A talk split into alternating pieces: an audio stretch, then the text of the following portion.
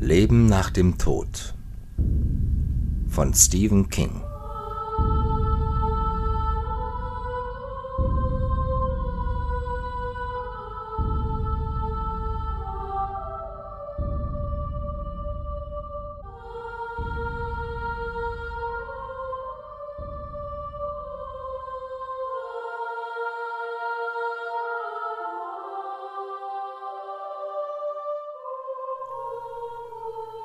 Am Nachmittag des 23. September 2012 stirbt William Andrews, Investmentbanker bei Goldman Sachs.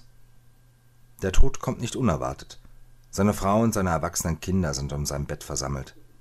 Erst am Abend, als sich Lynn Andrews vom steten Strom der Familienmitglieder und Trauergäste zurückzieht und sich gestattet, endlich für sich allein zu sein, ruft sie ihre älteste und immer noch in Milwaukee lebende Freundin an. Sally Freeman hat sie damals mit Bill bekannt gemacht, und wenn jemand von den letzten 60 Sekunden ihrer 30-jährigen Ehe erfahren soll, dann Sally. Die ganze letzte Woche hat er nur noch vor sich hingedämmert. All die Medikamente. Aber am Ende, da war er wieder klar bei Bewusstsein. Er hat die Augen aufgeschlagen und mich angesehen und gelächelt. Ich habe seine Hand genommen. Er hat leicht meine Finger gedrückt und ich habe mich über ihn gebeugt und ihn auf die Wange geküsst. Und als ich mich wieder aufgerichtet habe, war er tot. Stundenlang hat sie darauf gewartet, das sagen zu können. Und als sie es sagt, bricht sie in Tränen aus. Ihre Annahme, das Lächeln habe ihr gegolten, ist zwar verständlich, aber falsch. Als Bill zu seiner Frau und den drei erwachsenen Kindern aufblickt, Sie erscheinen ihm als unglaublich hochgewachsene Wesen von engelhaft guter Gesundheit, die eine Welt bewohnen, aus der er jetzt scheidet, spürt er, wie die Schmerzen, mit denen er in den letzten eineinhalb Jahren gelebt hat, seinen Körper verlassen. Sie werden fortgespült, wie das Dreckwasser aus einem Putzeimer.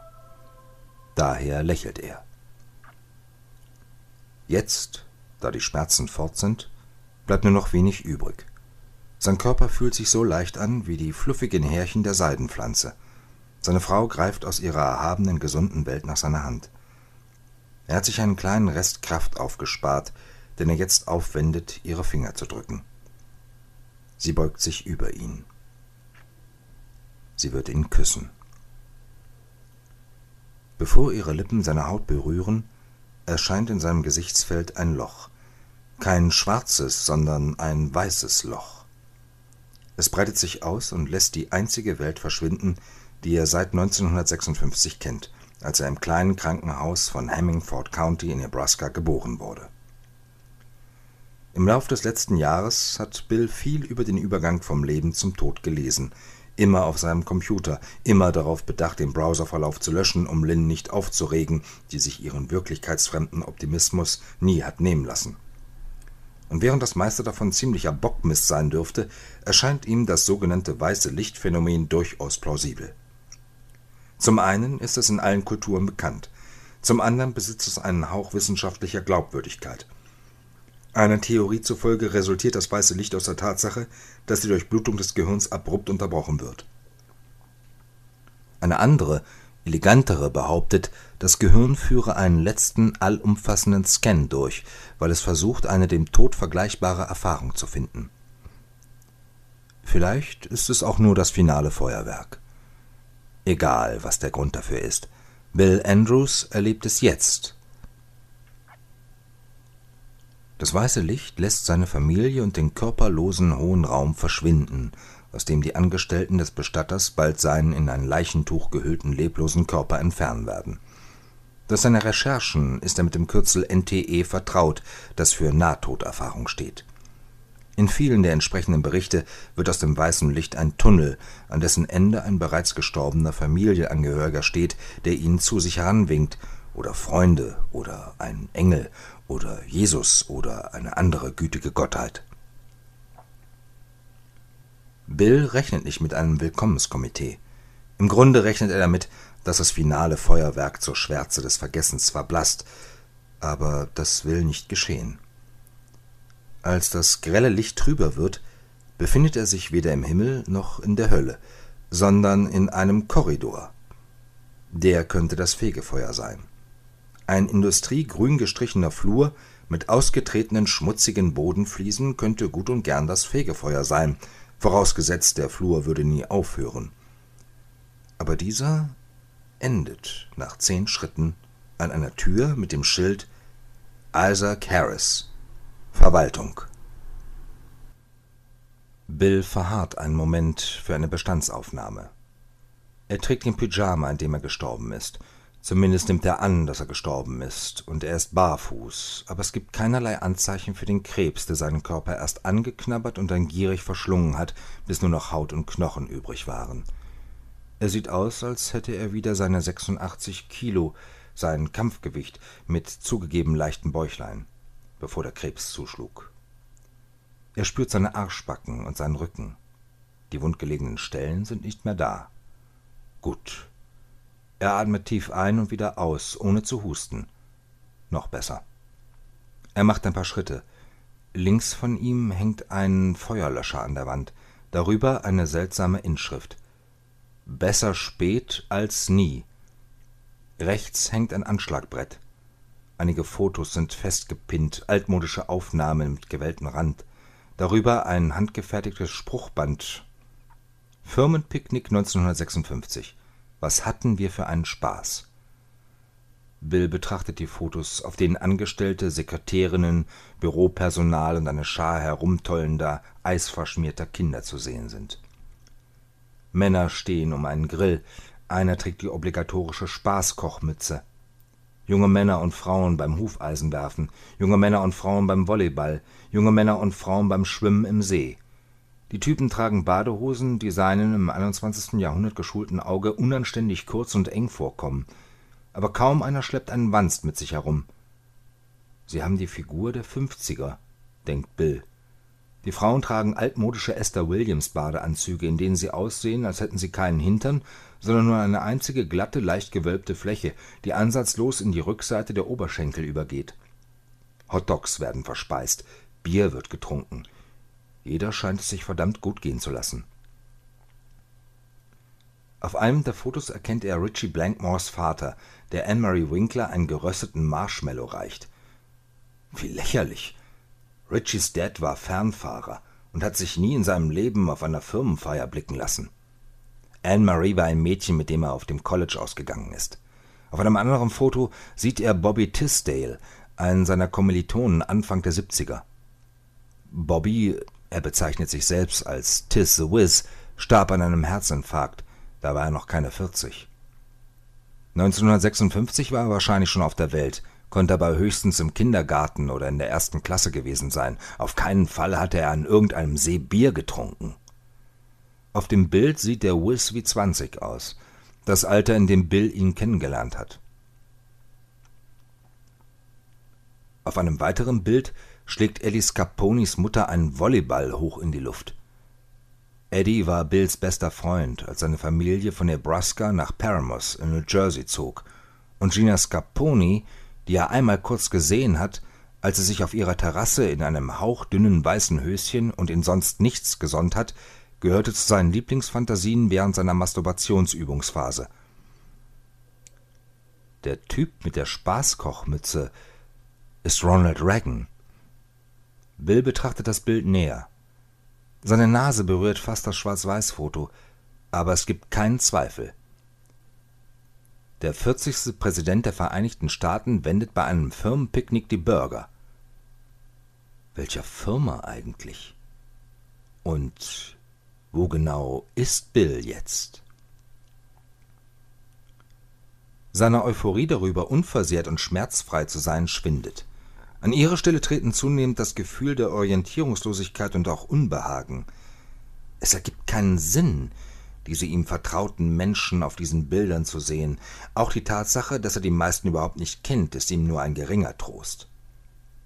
Er sieht hinter sich und entdeckt Stufen, die zu einer weiteren Tür führen. Auf ihr steht in roten Großbuchstaben geschlossen. Es bleibt also nur Mr. Isaac Harris Büro.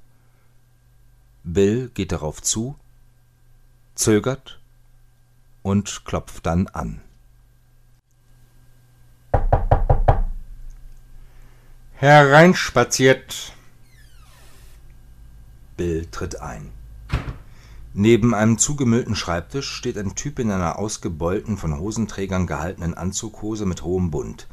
Die braunen, mittelgeschalteten Haare sind an den Schädel geklatscht. Er hat eine randlose Brille auf.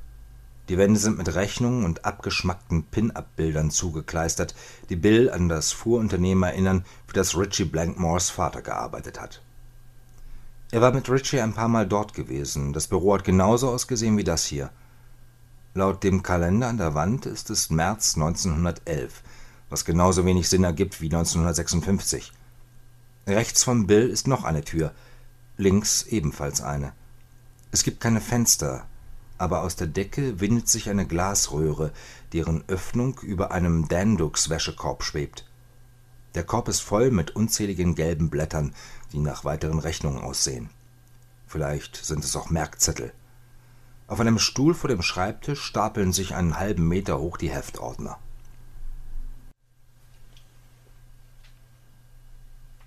Bill Anderson.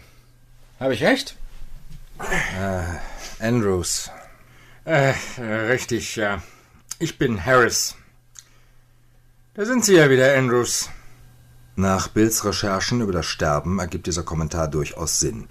Er ist erleichtert, solange er nicht als Mistkäfer oder ähnliches zurückkommen muss. Es geht also um äh, Wiedergeburt. Geht es darum? Äh. Sie stellen immer wieder dieselben Fragen. Und ich gebe Ihnen immer dieselbe Antwort. Eigentlich nicht. Aber ich. Äh, ich bin doch ähm, tot, oder? Fühlen Sie sich tot? Hm, nein, aber ich habe das weiße Licht gesehen. Ach ja, das berühmte weiße Licht. Da waren Sie also. Und jetzt sind Sie wieder hier. Einen Moment.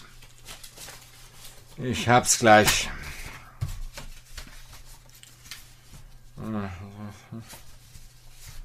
Muss bloß mein Gedächtnis auffrischen. Ähm, Sie sind ähm, Investmentbanker, stimmt's? Ja. Frau und drei Kinder? Zwei Söhne, eine Tochter? Richtig. Sie müssen entschuldigen. Ich habe 200 Pilger, da ist es nicht leicht, die alle auseinanderzuhalten. Die ganze Zeit schon will ich die Akten ordnen, aber das ist eindeutig Sekretariatsarbeit. Und da mir nie eine zugewiesen wurde, da. Wer sind die? Keine Ahnung. Die Kommunikation läuft ausschließlich über Rohrpost. Hier. Funktioniert mit Druckluft. Neueste Errungenschaft. Darf ich mal die Akten vom Stuhl nehmen und mich setzen? Ja, legen Sie sie einfach auf den Boden. Das genügt vorerst. Ich muss in den nächsten Tagen wirklich mal Ordnung schaffen, wenn es denn überhaupt Tage gibt. Wahrscheinlich schon. Auch Nächte. Aber wer weiß das schon? Hier gibt es ja keine Fenster, wie Sie vielleicht bemerkt haben. Auch keine Uhren. Warum nennen Sie mich einen Pilger, wenn es nicht um die Wiedergeburt geht? Harris lehnt sich zurück und verschränkt die Hände im Nacken. Sein Blick geht hoch zur Rohrpost, die vielleicht irgendwann mal die neueste Errungenschaft gewesen ist, so um 1911 herum, auch wenn Bill annimmt, dass es auch noch 1956 solche Dinge gegeben hat. Harris schüttelt den Kopf und gluckst, aber er klingt alles andere als amüsiert. Wenn Sie bloß wüssten, wie ermüdend Sie alle sind. Laut den Unterlagen ist das unser fünfzehnter Besuch. Ich bin noch nie in meinem Leben hier gewesen. Nur, dass es eben nicht mein Leben ist, oder? Sondern mein Leben nach dem Tod. Eigentlich ist es meins. Sie sind der Pilger, nicht ich. Sie und die anderen Dumpfbacken, die hier ein- und ausmarschieren. Sie gehen durch eine der Türen und verschwinden. Ich bleibe. Es gibt hier keine Toilette, weil ich derlei Bedürfnisse nicht mehr habe. Es gibt kein Schlafzimmer, weil ich nicht mehr schlafe. Ich sitze nur herum und plaudere mit euch Dumpfbacken auf der Durchreise. Ihr schneit herein, stellt immer dieselben Fragen und ich gebe immer dieselben Antworten. Das ist mein Leben nach dem Tod. Klingt aufregend, was? Sie sprechen vom Fegefeuer. Oh, ohne Zweifel. Die Frage ist nur, wie lange ich noch hier bleibe. Ich würde Ihnen gern sagen, dass ich irgendwann verrückt werde, wenn ich hier nicht rauskomme. Aber ich glaube, mittlerweile ist mir das ebenso versagt wie das Scheißen oder Schlafen.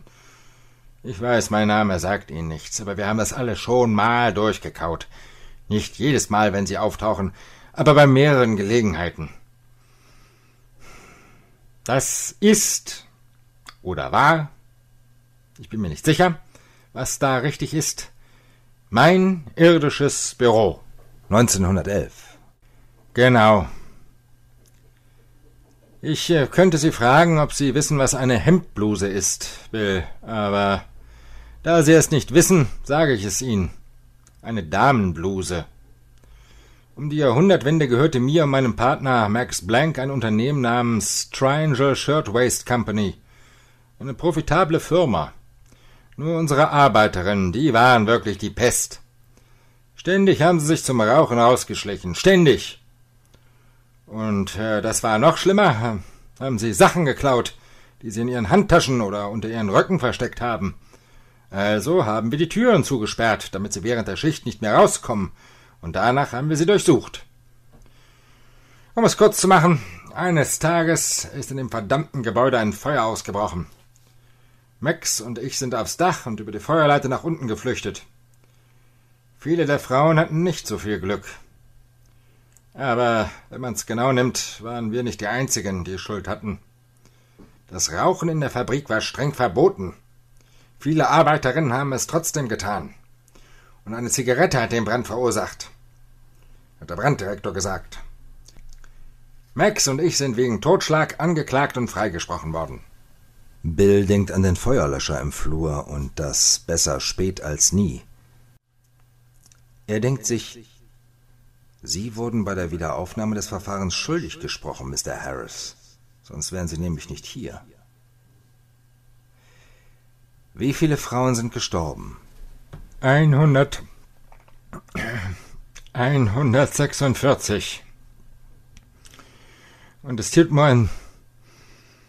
Es tut mir um jede einzelne leid, Mr. Anderson. Bill macht sich nicht die Mühe, ihn zu korrigieren. Vor zwanzig Minuten ist er in seinem Bett gestorben. Jetzt ist er fasziniert von dieser Geschichte, die er nie zuvor gehört hat. Jedenfalls kann er sich nicht erinnern, sie jemals gehört zu haben. Nachdem Max und ich über die Feuerleiter entkommen waren, drängten sich die Frauen auf die Leiter. Das verdammte Ding sackte unter ihrem Gewicht nach unten weg. Zwei Dutzend Frauen sind dreißig Meter in die Tiefe gestürzt, mitten auf die Pflastersteine. Alle tot. Vierzig weitere sind aus den Fenstern im achten und neunten Stock gesprungen. Manche brannten lichterloh. Sie sind ebenfalls gestorben. Die Feuerwehr ist mit Sprungtüchern angerückt, aber die Frauen sind einfach hindurchgekracht und auf dem Pflaster wie mit Blut gefüllte Papiertüten zerplatzt. Ein fürchterlicher Anblick, Mr. Anderson. Ganz fürchterlich. Andere sind in den Aufzugsschacht gesprungen, aber die meisten sind einfach verbrannt. Hm. Wie bei 9-11, nur mit weniger Todesopfern. Ja, das sagen Sie immer. Tja, und jetzt sind Sie hier. Ja, in der Tat. Manchmal frage ich mich, wie viele Männer in genau so einem Büro sitzen. Auch Frauen. Ich bin mir ganz sicher, dass es auch Frauen gibt. Ich habe mich schon immer einer fortschrittlichen Denkweise gerühmt und sehe keinen Grund, warum Frauen nicht auch niedere Führungspositionen besetzen können und sehr gut besetzen können. Wir alle beantworten immer dieselben Fragen und schicken immer dieselben Pilger weiter. Man könnte denken, die Last würde im Lauf der Zeit geringer werden, wenn einer sich für die rechte Tür entscheidet, statt dieser hier, der linken. Aber nein, nein. Eine frische Büchse kommt durchs Rohr, zupp, und ich bekomme eine neue Dumpfbacke anstelle der alten. Manchmal auch zwei. Das hier, Mr. Anderson, ist nichts als ein Scheißjob. Andrews. Hören Sie, es äh, tut mir ja leid, dass es Ihnen so ergeht, aber mein Gott, übernehmen Sie doch mal ein bisschen Verantwortung für Ihre Taten, Mensch. 146 Frauen. Und Sie haben die Türen abgesperrt. Die haben wir die Raben geklaut. Sie müssen gerade reden da. Ha, ein Esel schült den anderen Langohr. Goldman Sachs. Wertpapierbetrug. Gewinne in Milliardenhöhe, Steuern im Millionenbereich, im niedrigen Millionenbereich. Sagt Ihnen der Ausdruck Subprime-Krise was? Bei wie vielen Ihrer Kunden haben Sie deren Vertrauen ausgenutzt? Wie viele haben durch Ihre Gier und Kurzsichtigkeit ihre gesamten Ersparnisse verloren? Lassen wir das. Wenn Sie Informationen für mich haben, dann her damit. Klären Sie mich auf, worum es geht, und ich falle Ihnen nicht mehr auf den Wecker. Ich habe nicht geraucht. Ich habe kein Streichholz fallen lassen. Mr. Harris. Okay, gut. Folgendes. Wenn Sie durch die linke Tür treten, leben Sie Ihr Leben von neuem. Von A bis Z. Vom Anfang bis zum Ende. Nehmen Sie die rechte Tür, ist es mit Ihnen vorbei. Puff, ausgepustet. Wie eine Kerze im Wind. Erst sagt Bill nichts. Es hat ihm die Sprache verschlagen. Er weiß nicht, ob er richtig gehört hat. Es ist zu schön, als dass es wahr sein könnte. Als erstes denkt er an seinen Bruder Mike und den Unfall, als Mike acht war. Als nächstes an den dämlichen Ladendiebstahl, den er mit 17 begangen hat. Nur aus Jux, aber er hätte damit fast seine Collegepläne zunichte gemacht, wäre nicht sein Vater eingeschritten und hätte mit der richtigen Person gesprochen. Die Sache mit Anne-Marie im Studentenwohnheim, die verfolgt ihn noch heute, nach so vielen Jahren. Und natürlich das Wichtigste. Harris lächelt, aber das Lächeln hat nichts Freundliches an sich. Ich weiß, was Sie denken. Ich habe alles schon gehört. Wie Sie, als Sie klein waren, mit Ihrem Bruder nachts Verstecken gespielt, wie Sie die Schlafzimmertür zugeknallt und ihm versehentlich die Spitze vom kleinen Finger abgetrennt haben. Der Ladendiebstahl, die Uhr und wie Ihr Vater seine Beziehung hat spielen lassen, um Sie freizukriegen. Richtig, keine Vorstrafe, außer bei ihm. Er hat schon dafür gesorgt, dass ich das nie vergesse. Und dann ist da noch das Mädchen im Wohnheim. Ihr Name steht irgendwo hier drin, bilde ich mir ein. Ich bemühe mich, die Unterlagen aktuell zu halten, wenn ich sie finde, aber helfen Sie mir doch auf die Sprünge. Anne-Marie Winkler. Es war kein Date-Rape. Schlagen Sie sich das gleich aus dem Kopf. Sie hat die Beine um mich geschlungen, als ich auf ihr war, und wenn das nicht als Einverständnis gilt, dann weiß ich nicht, was sonst. Hat sie auch die Beine um die beiden anderen Typen geschlungen, die nach ihnen kamen? Nein, ist Bill versucht zu antworten. Aber wenigstens haben wir sie nicht angezündet.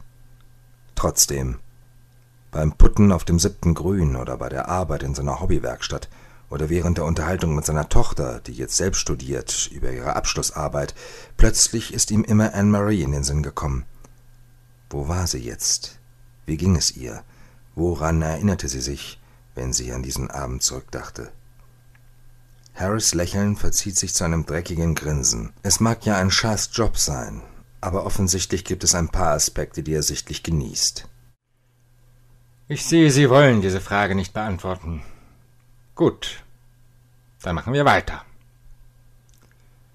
Sie denken an die vielen Dinge, die Sie bei Ihrer nächsten Fahrt auf dem kosmischen Karussell anders machen wollen. Diesmal wollen Sie Ihrem kleinen Bruder nicht die Tür vor der Nase zuknallen. Sie wollen nicht die Uhr aus der Paramus Park Mall stehlen.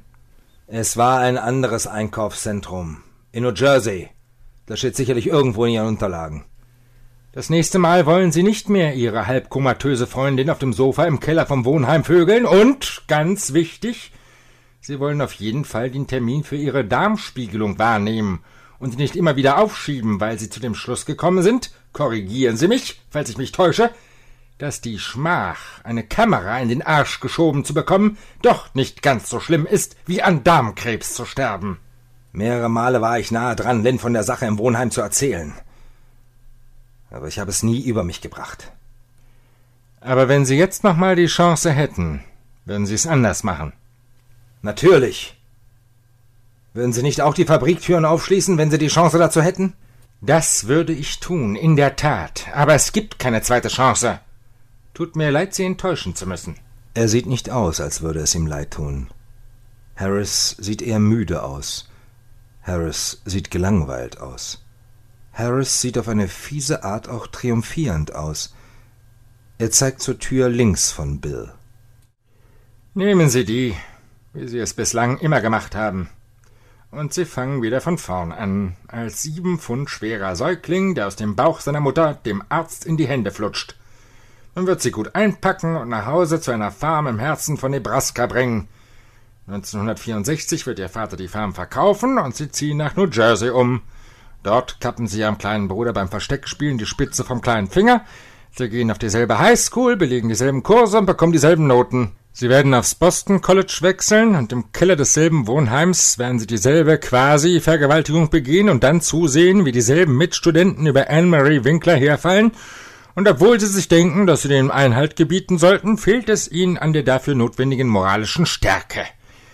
Drei Jahre später werden sie Lynde Salvo kennenlernen und zwei Jahre darauf sind sie verheiratet. Sie werden dieselbe Karriere einschlagen, dieselben Freunde haben, dasselbe Unbehagen über diverse Geschäftspraktiken ihres Unternehmens verspüren und dazu ebenso schweigen. Derselbe Arzt wird sie zu einer Darmspiegelung drängen, wenn sie fünfzig sind, und sie versprechen ihm, wie sie es immer getan haben, dass sie sich schon noch darum kümmern werden. Sie tun es nicht, und als Folge davon werden sie am selben Krebs sterben. Tja. Dann kommen Sie hierher und wir führen dasselbe Gespräch. Also ich würde Ihnen raten, die andere Tür zu nehmen, damit das alles mal ein Ende hat. Aber natürlich ist das Ihre Entscheidung. Und ich werde mich an nichts erinnern können. An absolut gar nichts. Äh, nicht ganz. Sie haben vielleicht die Fotos im Flur bemerkt. Das Firmenpicknick. Ja, jeder Kunde, der mich besucht, sieht Bilder aus seinem Geburtsjahr und erkennt unter all den Fremden auch einige bekannte Gesichter. Wenn Sie Ihr Leben wiederleben, Mr. Anders, vorausgesetzt Sie entscheiden sich dafür, wird Sie, wenn Sie diese Menschen zum ersten Mal sehen, ein Déjà-vu-Gefühl beschleichen, das Gefühl, alles schon einmal erlebt zu haben. Was ja auch so ist. Sie werden das flüchtige Gefühl, ja beinahe die Gewissheit haben, dass da eine größere, sagen wir, Tiefgründigkeit in Ihrem Leben und der Existenz im Allgemeinen ist, als Sie ursprünglich angenommen haben.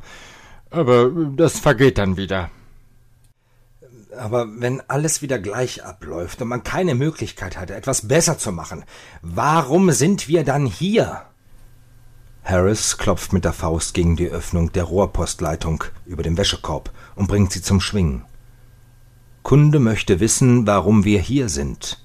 Er möchte wissen, was das alles soll. Als Hiob das wissen wollte, Mr. Anders, fragt Gott Hiob, ob er schon da war, als er, äh, Gott, die Welt erschaffen hat. Ich denke, Sie sind noch nicht einmal eine solche Antwort wert. Betrachten wir die Sache also als erledigt. Was wollen Sie tun? Wählen Sie eine Tür. Bill denkt an Krebs, die Schmerzen, dass er das alles wieder durchmachen muss. Nur, dass er sich nicht erinnern wird, alles schon einmal durchgemacht zu haben. Soweit das. Vorausgesetzt, Isaac Harris sagt die Wahrheit. Keine Erinnerung. Nichts wird sich ändern. Sind Sie sich da sicher? Wirklich? Weil es immer dasselbe Gespräch ist, Mr. Anderson. Jedes Mal, und zwar mit euch allen. Ich heiße Andrews. Wenn ich mich richtig anstrenge, richtig anstrenge, kann ich vielleicht etwas im Gedächtnis behalten. Und wenn es nur Mikes Finger ist, eine Veränderung, die genügt vielleicht schon. Ich weiß nicht. Ich weiß nicht. Und mit Anne-Marie ins Kino. Statt zu dieser verfluchten Bierparty. Wie wär's damit? Es gibt eine Volkssage, nach der jeder Mensch vor seiner Geburt alle Geheimnisse des Lebens und des Todes und der ganzen Welt kennt. Aber dann, kurz vor der Geburt, kommt ein Engel herab, legt den Finger auf die Lippen des Ungeborenen und flüstert Psst. Laut der Geschichte ist das hier das Grübchen an der Oberlippe, die Stelle, die von der Berührung durch den Engel zeugt. Jeder Mensch hat sie. Haben Sie jemals einen Engel gesehen, Mr. Harris? Nein, aber ich habe ein Kamel gesehen im Zoo in der Bronx. Wählen Sie eine Tür. Während er überlegt, fällt Bill eine Geschichte ein, die er in der vierten Klasse gelesen hat. Die Dame oder der Tiger. Seine Entscheidung hier ist bei weitem nicht so schwierig. Ich muss mir nur eine einzige Sache einprägen, sagt er sich, als er die Tür öffnet, die zurück ins Leben führt. Eine Sache nur. Das weiße Licht der Rückkehr hüllt ihn ein.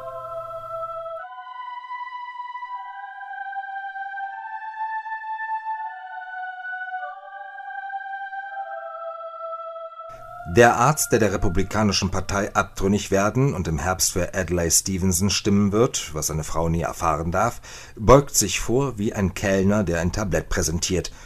Und als er sich wieder aufrichtet, hat er einen Säugling an den Fersen gepackt. Er verpasst ihm einen kräftigen Klaps, dann hebt das Gekreische an.